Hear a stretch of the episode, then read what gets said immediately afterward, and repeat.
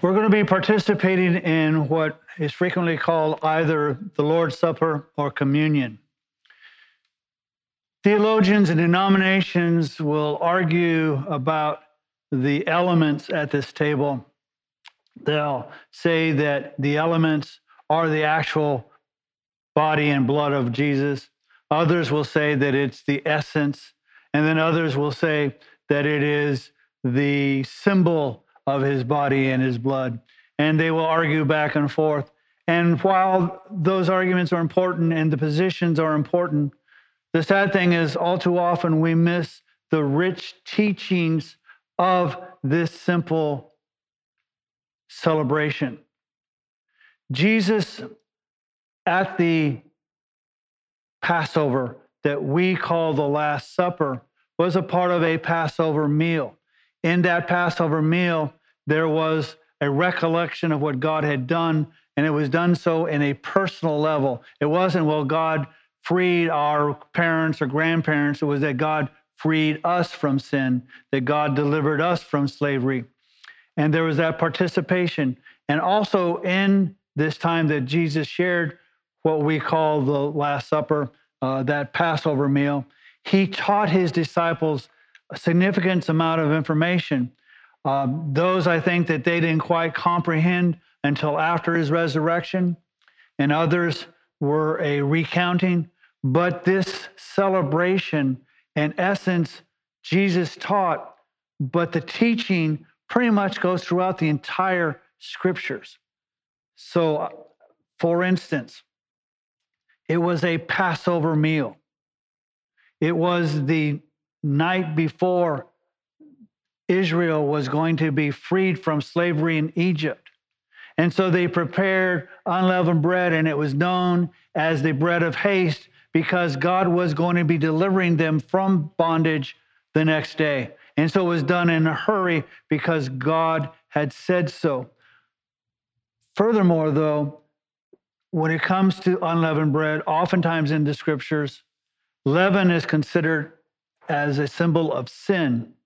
And so there's a significance there that we'll talk about in a little bit. The celebration of the Passover in Egypt, God said, if you would take the blood of a lamb and place it on the doorpost and the lintel, almost like a cross, if you will, and when he saw the blood, he would pass over, and that that household would be free from the judgment of the death of the firstborn. And the people in that house would place the blood on the doorpost and lintel because God had said so, and they believed God, and by that faith, their house was saved.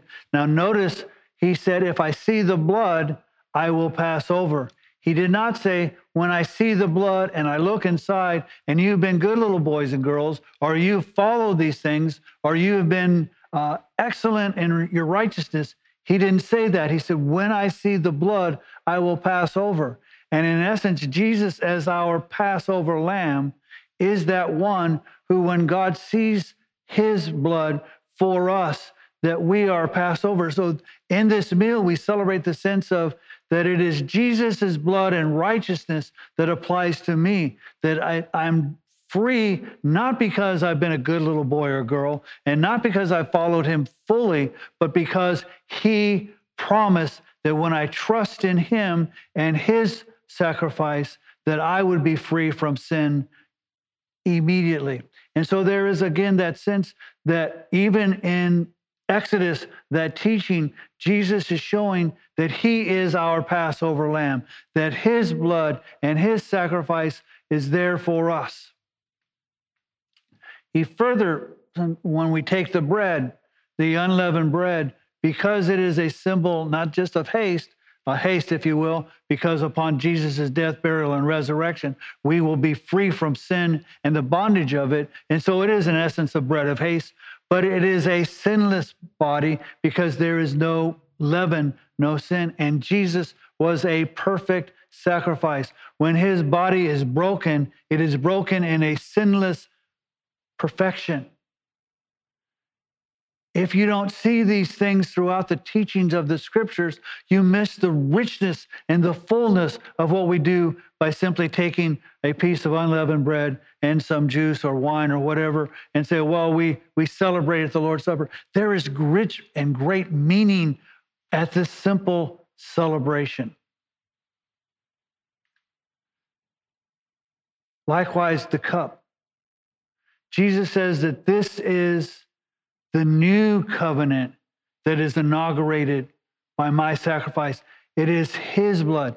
Just as in the sacrifice at Passover, Jesus says, I'm your Passover lamb, but I am instituting a new program. I am new, instituting a new covenant. That covenant isn't one where the high priest would once a year go and offer a sacrifice of atonement for himself and then for the people. And in that sacrifice, as we've been looking at by the writer of Hebrews, that sacrifice wasn't able to take away sins. In essence, it was a reminder that we're sinful and that next year need to be repeated and the following year need to be repeated. But in Jesus' inauguration, his sacrifice was perfect, eternal, and that we are saved eternally because he inaugurated a new and living covenant. And that covenant was to be written on our hearts. Jesus initiated, started this new covenant by his sacrifice, but it was then placed upon our hearts with a written law that God would be placing there by his Holy Spirit. So there's these awesome teachings that what we are doing here is not just a formality. It's not just, oh, well, I feel good because I've taken the Lord's Supper or communion. It is a sense of, I need to understand completely and fully what this meal does and represents. We are told in the scriptures that as often as we eat this bread and drink this cup, we are to declare the Lord's death. So again, it is a statement of faith. It is a statement that says, I believe that Jesus died for me. I believe that his sacrifice was for me. It was once and for all. And that just as the blood was applied to the doorpost and the lintel, his blood is applied to me. And I no longer have to worry about per se what is inside, though as the Israel's would do and, and Jews do today, they would clean out their houses and throw out the leaven and whatever. And there is a sense that we need to clear out sin and we need to clean our lives so that we are proper vessels. But we are saved not because there is some leaven, we are saved because of the blood, because he sees it and will pass over. And so we declare his death something that usually would cause shame because Jesus died on a cross, on a tree, which was something to be shameful about. But we declare it because that death symbol and to cause us to be delivered from the sin and bondage of the slavery of sin. Israel was freed from the bondage of Egypt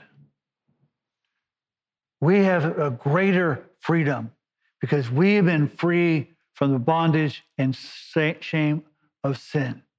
And therefore, we can have a clean conscience because I don't have to say that I am self righteous because I am not, but I can say that I am righteous because of the blood of Christ, because of his sacrifice. And I declare that. I make it a statement of faith. But there's a further statement also. It says that we are declared that death until he comes, which means we are, again, a statement of faith that Jesus said that he would return. He said that no man knows the time or the hour, not even him, but the Father in heaven has determined what that time would be. But because Jesus said it, because God said it, we have this promise. And therefore, when we take this, we also not only declare his death, but declare it until he comes. It is a statement of faith. While we declare his death in a sense of that depression that I feel that God would die for me. And why would he do that? And, and I don't deserve that love and that sacrifice.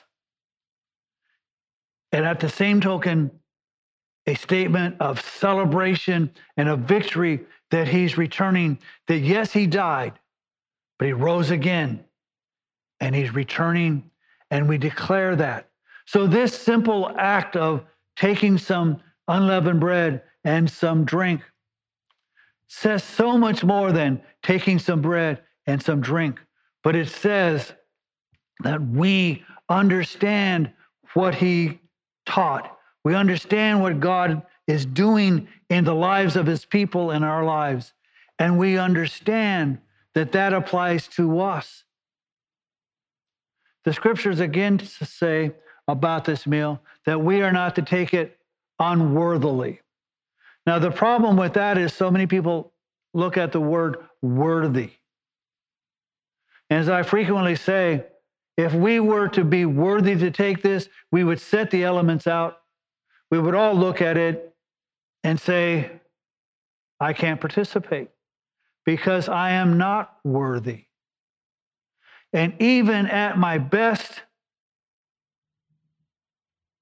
I am not worthy because my righteousness is not sufficient for this meal.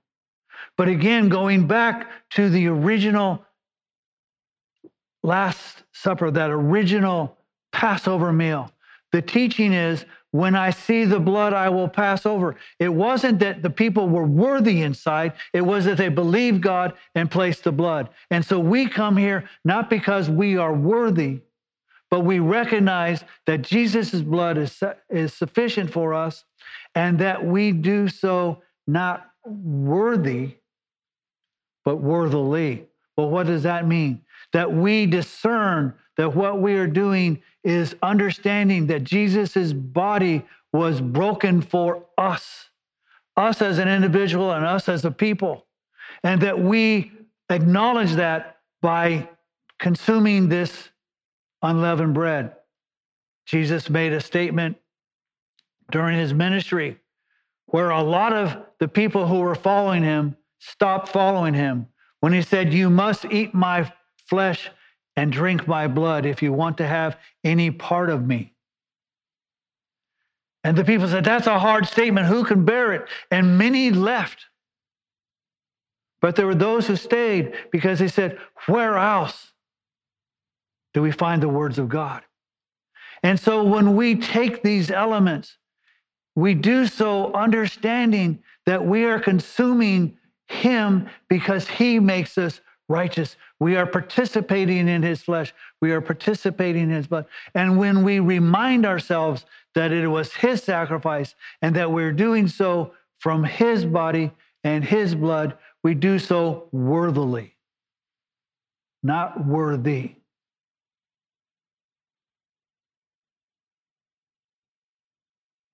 So when we take these elements, it is a time for us to stop the distractions of the world and wonder what's happening on the outside world. But it's a time for us to reflect on exactly what Jesus did for us, to reflect our need and his love, our sin and his perfection, and that he substituted himself for us. So we come and we learn these things and we teach these things, understanding the fullness of what these two elements mean. That his body was broken for us, that his blood was shed for us to start a new covenant, one that was so much better because it not only reminded us of sin, but caused us to have a clean conscience because we are righteous. We are saints. We are God's people because of what Jesus did, not because of what I have done. Nothing I can do can add to this table. All I can do is understand what he did and remind myself by the taking of these elements of what he's done. But if I only do that when I take these elements and go away and, and act as if nothing was different, then we've kind of missed the point. Jesus could have had this meal the first night, the first year of his ministry, but he waited to really teach these things so that they might know them. And again, the disciples didn't quite grasp all that was happening. They kind of got it a little better after the resurrection. And when we come to the table, we come to the table understanding that we aren't perfect theologically, that we don't know it all, and that we haven't considered the entire counsel of God.